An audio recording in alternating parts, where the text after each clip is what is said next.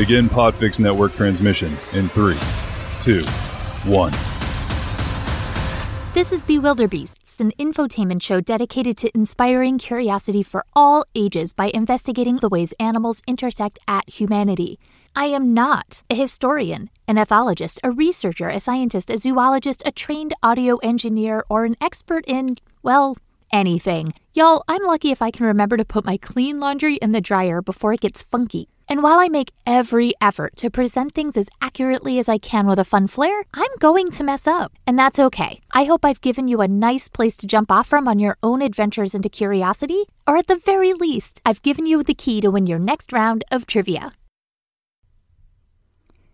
Grown ups listening with children. Today's episode includes a conversation about illegal and smuggled drugs while discussing, of all things, Buddy Holly and a taxidermy bear, and the weirdest story I have ever heard in my life. And while I only run stories that I am comfortable letting my kiddo listen to, I'd also like to insert that my dad let us watch movies like Bloodsport when I was four, so I know my reality might be skewed. If you prefer to skip this conversation, it's the second segment of the show. And now, on with Bewilderbeasts.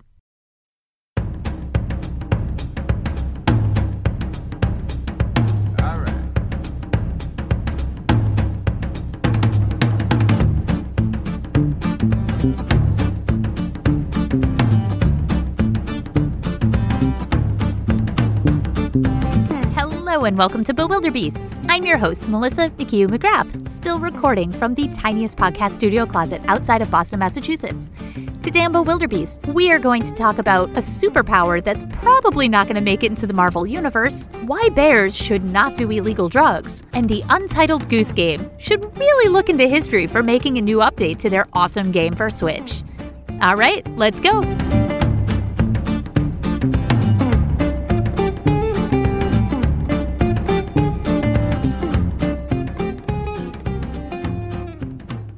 All right, everybody, here we go. So, before we get started, just a reminder you can find Bewilderbeast on YouTube now, just in case you like to listen to that platform. Just search for Bewilderbeast Pod. And remember, leave a written review on iTunes before March 15th. There, you will be entered into a random drawing for me to do a story of your choosing, a shout out on the show for you and a friend, or both, or whoever, and a Bewilderbeast sticker once I have them made up. So please consider going to iTunes this week and leave a quick few words to help get the word out about this little show. We are coming up on the one year anniversary of being home. When this pandemic started, it started with a phone call on my birthday, my 39th birthday, saying that my daughter would not be going to school for the next two days for deep cleaning. And before those two days were up, we got an update saying that she would be home for two weeks. And we are basically a year into two weeks of a shutdown that seems to never end. But the end is in sight thanks to these horseshoe crabs that have given us a vaccine, thanks to doctors and science and all of the cool people who have been there and doing all the work so we can get out. And a year seems like a really long time. And knowing that that anniversary is coming up on my birthday, it's a big one. It feels a little disappointing, but I know that the end is in sight. I know that a year is a long time. Guys, you've all been working really hard and and doing really hard things and no one else in history has been asked to learn online for a year. This has been really really hard on kids, on parents, on workers, but the end is in sight. And when I started this podcast, it was a way to keep things light and informative and trivia and to keep your mind off of it. And it seems like we're going to have to go for a little bit longer. And I don't know what's going to happen when we go back, if this podcast is going to continue or if it's going to continue in a different way. But until I get my vaccines, I am going to be sitting in this tiny little podcast studio continuing to talk to you and whoever will listen about these cool animals. And some of these stories might you know, these are all stories that I feel comfortable sharing with my daughter. And I don't know if every parent feels the same way. I'm guessing not. Um, but if you are curious about these animals, I will keep going as long as you guys like this show. But for now, it is fun. And that is something that I do know that this is fun. And I love doing these deep dives and, and surprising twists and turns into history and science and these cool animals. And now, on with the show.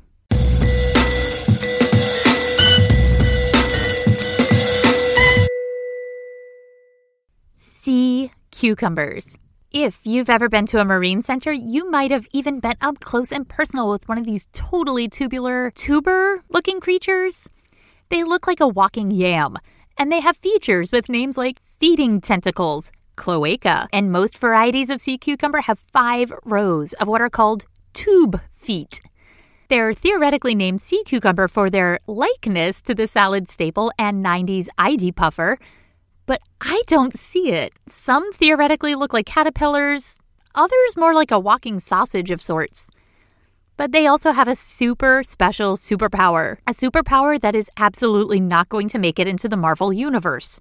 When a sea cucumber pulls off his day clothes to reveal his superhero suit, he's revealing himself to be Captain Crap, the Stool Sultan, Mr. Manure, the Masked Excreter, Speedy McFeces, Dr. Deuce, the Super Pooper.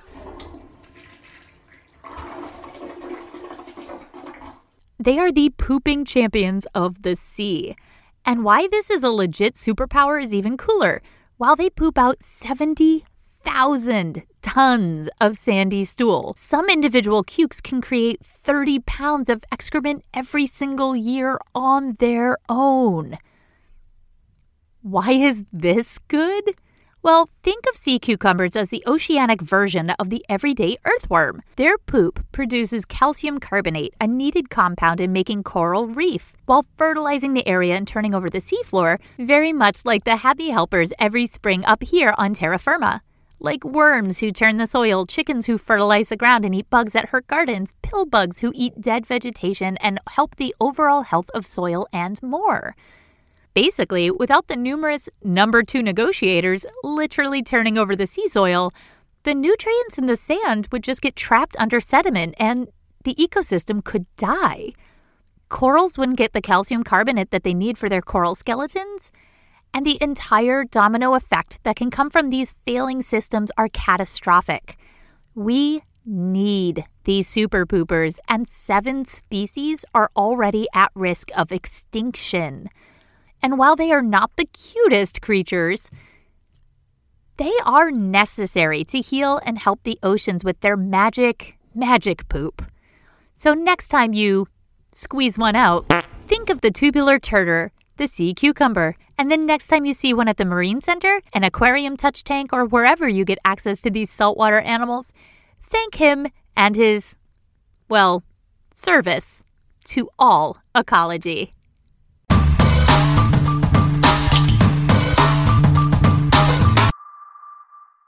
Guys, I'm so happy. I found another podcast called Southern Oddities, and they were talking about this particular story. So, thank you to Southern Oddities for bringing this amazing story back to my attention. I had heard it once years ago, and I'm so glad that you reminded me of this. So, if you get a chance and you like this kind of weirdness, check out Southern Oddities for a very short podcast on really cool historical weird stuff that happened in America's South. It's 1985.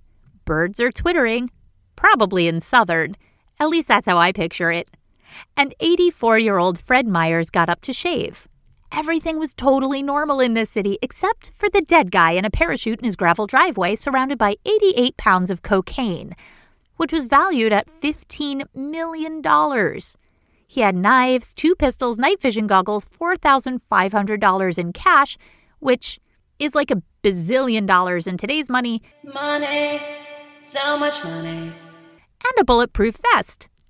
This will come back later. See, everything's totally normal. I picture the kid on a bike delivering a newspaper, off in his own little world, just tossing papers, pedal, pedal, pedal. One paper hits a hedge, one paper hits a window, one paper hits a dead guy. Ring, ring on his little bike blows a double bubble in the double bubble gum, and pedals away.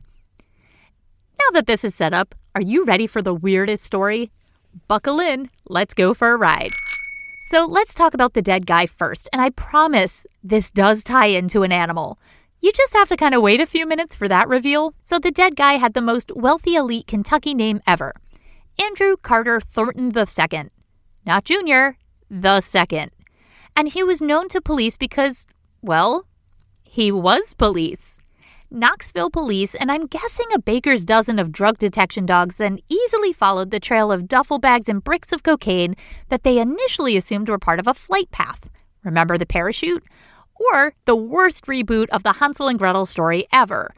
Each of these duffel bags were packed to the brim with bricks of cocaine. A tenth bag was found three months later in the woods. And not that far off was a dead 175 pound black bear who went out leaving Las Vegas style. All the cocaine in that 10th bag was gone. Don't do drugs, kids. Or bears.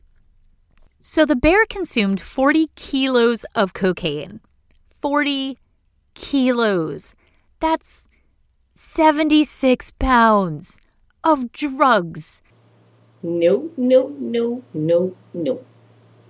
He ate the equivalent of a toilet, or half a kangaroo, or eight gallons of paint, or a particularly funny comparison by the Measure of Things website 40 kilos of cocaine is one fifth as heavy as a cubic meter of snow.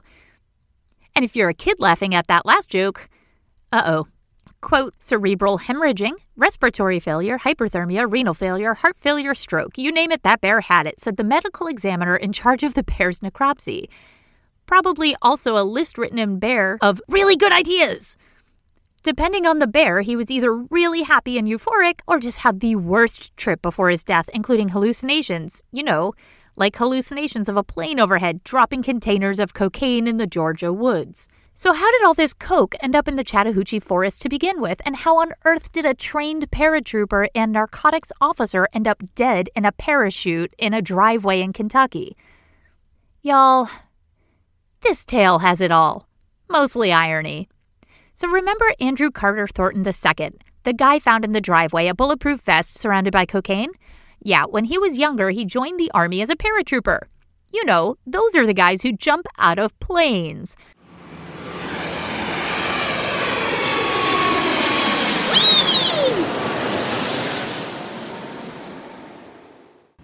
He then joined the Lexington Police Force on the Narcotics Task Force. It was here that he decided to go to law school and start smuggling drugs. That doesn't seem very legal. He resigned from the police in 1977 and then practiced law. Guess what happens next? Yep, he broke the law almost immediately in epic fashion. He was among 25 men who were caught for stealing weapons and planning on smuggling a thousand pounds of marijuana into the United States. He left after pleading not guilty, but was arrested in North Carolina with, you guessed it, a bulletproof vest and a pistol, but later sentenced to six months in jail, a $500 fine that he probably laughed at, and then turned his life around, decided to help the poor, donate a kidney, all that good stuff like that. Or not. He learned zero lessons and immediately went all in. And in this one case, the thousand pounds of marijuana was actually a gateway drug, as the former narcotics cop thought the next best idea was to smuggle packages of cocaine from Colombia. The country, not the outdoor store. On one of these trips, he realized that his plane was too heavy, so he started dumping bricks of cocaine, starting at around Georgia where a bear minding his own business may be wondering if there's more to life than this and why is life just a series of days where you poop in the woods and no one believes you, rub your back up against a tree and find berries, maybe scare some kids for fun, you know, mix it up a bit, when cocaine bricks fell from the sky and he went on a bender to end all bear benders. The plane, leaving on autopilot, continued on as Thornton II strapped on a parachute like the good old days in the Army, a bulletproof vest because that's his move, a bunch of guns, night vision goggles, knives, and don't forget the almost a toilet weight in cocaine packed in a duffel bag. I would also just assume he was wearing Army camo cargo pants because, I mean, look at him. And I'm not kidding. Gucci loafers because every time I'm breaking the law in the international level, I want to both dress functionally in toxic masculinity attire and my fanciest loafers for a quick getaway. He then leapt from the plane and hit his head on the tail of the aircraft on his way down. The parachute was then twisted, likely from a tree canopy, and he then free fell to the ground, ending up in the driveway of poor Fred Myers, who only wanted to shave his face. The plane was eventually discovered and crashed in yet another state. North Carolina. After the medical examiner was done, the bear had a visit with a taxidermist and then was sold to Waylon Jennings. Who's he? Well, every child from 1984, he's the guy who wrote the Dukes of Hazzard theme song and famously had a cocaine addiction that he kicked in 1984, the year before the bear died of a cocaine overdose. Waylon Jennings was also known as the super, super nice guy who was supposed to be on a charter plane instead of a bus while on tour with a few famous people of the day. He decided to instead take the bus and he gave up his seat on the plane to give it to J.P. Richardson, one of the performers that he was traveling with who was suffering from the flu. So traveling to the next city would have been unbearably uncomfortable for J.P. Waylon's roommate, Buddy, started to tease him. Oh, I hope your old bus freezes, he said, to which Waylon joked back, Well, I hope your old plane goes down. Ha ha, see you in Iowa tomorrow, as he boarded a bus. He later learned that Ritchie Valens, J.P. Richardson, aka the Big Bopper, and Buddy Holly died in a plane crash an hour and a half later when the plane crashed at full throttle into a cornfield. A flight that he was supposed to be on. It was even initially reported that Waylon was on the flight because they didn't know that he gave up his seat at the last minute to the Big Bopper. He had to call his family to tell him no, he was still very much alive and very much in shock as this tragedy gutted the nation and Waylon. So, Cocaine Bear, a bear who died when illegal drugs flew out of a plane, was first purchased by Waylon Jennings. I'm sure there's not a weird metaphor here. Waylon then gave the bear to a guy in Las Vegas who was apparently familiar with Andrew Carter Thornton, the second, who after his death, the bear was then sold to a Chinese herbalist in Reno. Because of course he was. This sounds like maybe an extension of the hallucinations the bear had before he died, but this is apparently the journey the stuffed bear went on. And after the herbalist passed away, his widow just gave the bear to Whit Hiler and Griffin Van Meter, the, uh, heroes of this story. See, apparently Griffin and Whit had been tracking down the whereabouts of Cocaine Bear since 2011. They needed this bear to help make Kentucky be more cool, more hip, more funny cocaine story y without the actual hard illegal drugs. They opened the now famous Kentucky for Kentucky Fun Mall. They thought that this bear might be a good addition and a conversation starter piece, and it is. Quote, you wouldn't think that a cocaine bear would be for all ages, but the kids love it, said Cocaine Bears now owner Griffin Van Meter. Everyone wants their picture with Cocaine Bear. I mean, no lies detected. I want my picture with Cocaine Bear. They wanted Cocaine Bear to help draw people to their warehouse of fun, all things Kentucky and Bazaar. They got their KY shirts, KY socks, KY hats, and fried chicken candles. And it worked. If you love Kentucky or want some merch of Cocaine Bear, or as his friends call him, Pablo Escobar, after the infamous drug lord Pablo Escobar, you can visit ky4ky.com. In a final twist of irony, the bear is now living his best afterlife, residing at this mall, taking photos with kids, wearing kitschy hats, and driving Kentucky tourism, all in a former parachute factory.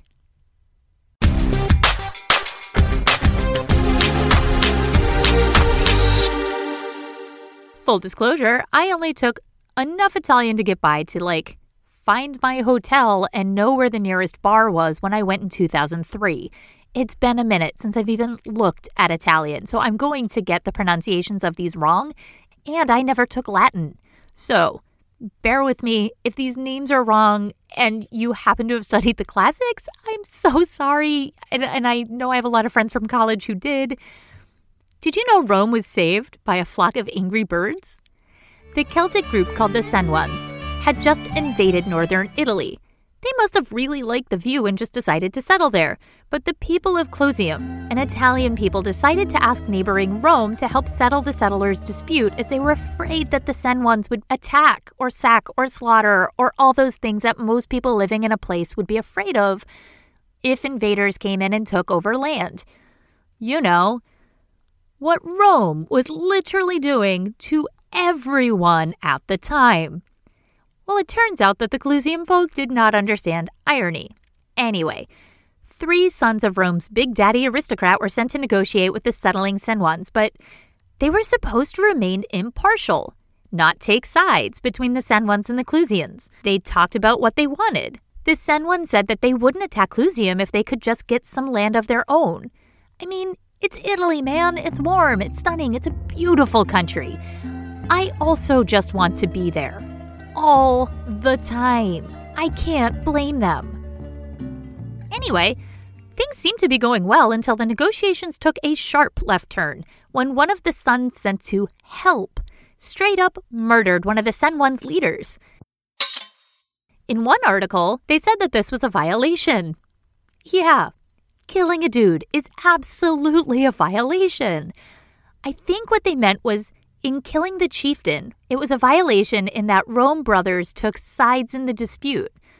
But regardless if the issue was if they took sides or killed a man, they still killed a Celtic chieftain out of anger. And at this time, the Senones left to talk things over calmly and discuss what action to take. They calmly decided to call their buddies and ravage the city of Rome. And they would have gotten away with it too if it wasn't for a flock of jerk geese. Because, well, history. The Senones had between 12,000 and 70,000 men, depending on the source, and the Romans had 9,000 to 35,000. You know, history. History is storytelling with hopefully facts, and we do the best we can with the information we have.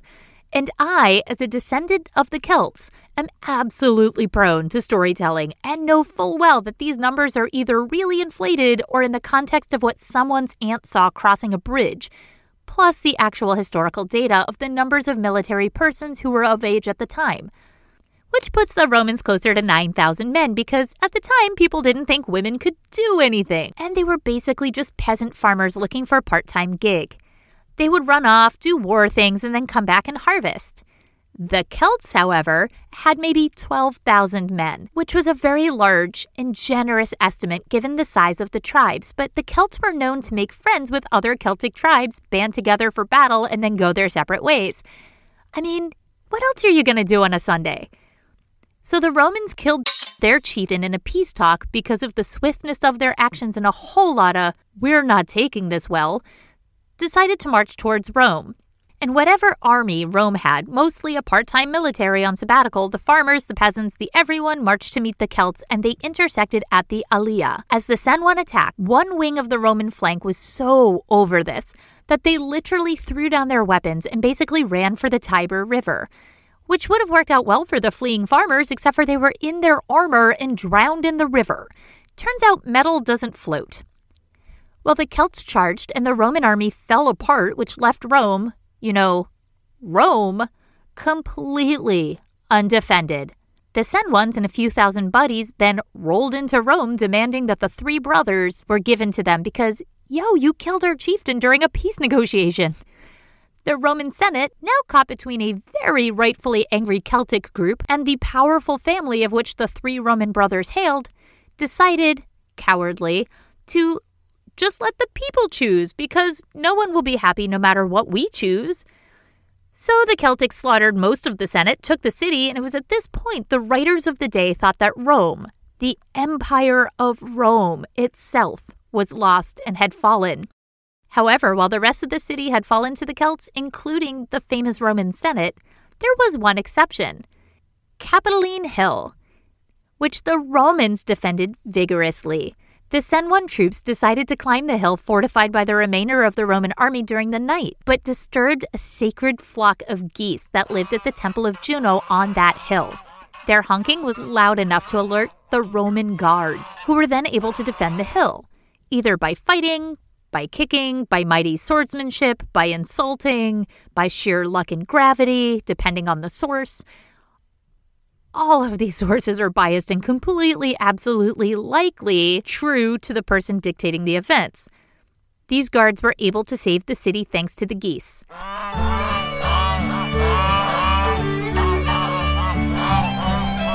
The details that are consistent across all the storytellings I could find of the available historical text regarding the Battle of Allia. One Twit brother killed a Celtic chieftain in a peace talk. The Celts marched swiftly to Rome because, dude, you killed our chieftain. There was a whole lot of slaughter. The city of Rome nearly fell apart to a very upset, rightfully so, group of Celts. Whoever was left fled to a hill, and that hill happened to be the home of a bunch of geese who were revered and considered holy as they lived at the temple of Juno Moneta, the money making monastery. Dollar dollar bills, y'all. But also was home to a flock of sacred geese. Geese gonna geese, y'all, and these geese are gonna get their honk on. The Celts came up the hill three to four days after they easily took Rome by surprise and were defeated because the geese woke up these guards on a minor hill. This hill wasn't Mount Everest. I mean, some say it had a cliff like feature, others say it was a small hill. History is hard, y'all. But either way, high ground attacks beat the Celts who were hungry, now sick, and probably dehydrated and literally goosed by the remaining Romans. The Romans, just wanting this all over with, as it's not a good look to lose your city when it's entirely your fault, or they were told you literally pay for the death of our chieftain, gave up those dollar dollar bills, though really Roman Roman bills, to pay off the Celts.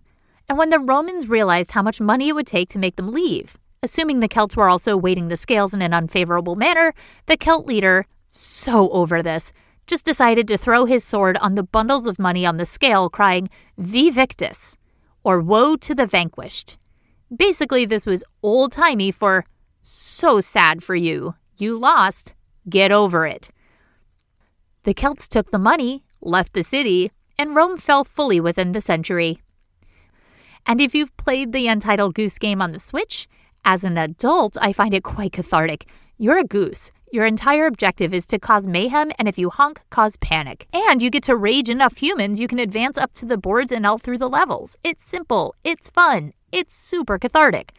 And living next to geese in a city, they're totally based on real life geese. And I can absolutely see how these holy geese saved the Roman city in the 390s. Clearly, they needed more of them less than 100 years later when the Germans finished the job.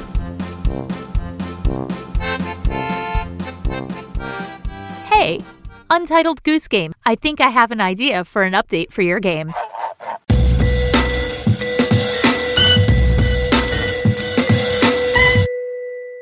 So thanks for joining me today on Bewilderbeasts. If you like this podcast, you know what to do by now. Share and tell all of your friends. It's truly the best way to support this show. If there are topics that you're interested in hearing about on the podcast, know of any historical animals who changed the world, animals who help humans, or wacky animals in the news, there are multiple ways to send them in or let me know what you think of the show.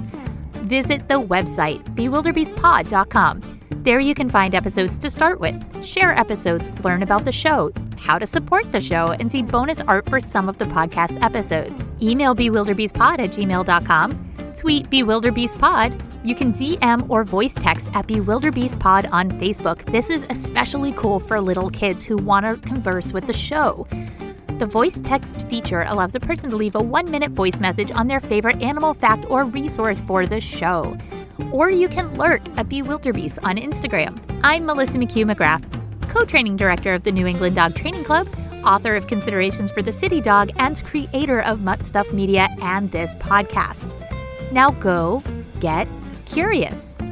I got today's information from wikipedia.org on Senones and the Battle of Alea, npr.org on the sacred geese that saved Rome, Wikipedia on Andrew C. Thornton II, roadsideamerica.com, My Favorite Murder Minisode 101, Not for Kids, on Cocaine Bear, Time.com, Kentucky.com, Mirror.co.uk, and special thanks to Southern Oddities Podcast at Southern Odd Pod on Twitter for their episode on Cocaine Bear, which I highly recommend. And Live Science on Sea Cucumbers Poop. Lastly, I'd like to recommend a YouTube video in today's episode links. It's a three minute animation on the battle. It's totally kid safe, and it was really helpful for me, somebody who never, ever, ever studied ancient history. And it's by Ancient History Guy on the Battle of Allia, A L L I A, or Alea. I've said it both ways. I'm sure one or both are wrong. Links, as always, are in the description of today's episode. Intro music is Tiptoe Out the Back by Dan Lebowitz, and interstitial music is by MK2. Don't forget to like, subscribe, review, and share with your curious friends. You know, all the things every other podcast tells you to do. Thanks for listening, and I will see you next week.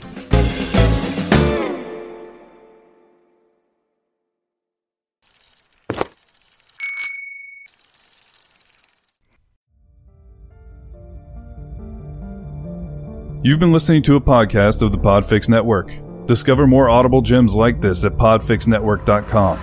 Make sure to catch up to the minute network shenanigans by following at Podfix on Twitter, official underscore Podfix on Instagram, at Podfix Network on Facebook. And make sure to subscribe to Podfix Presents wherever you choose to find podcasts. The Podfix Network, artist owned and loved.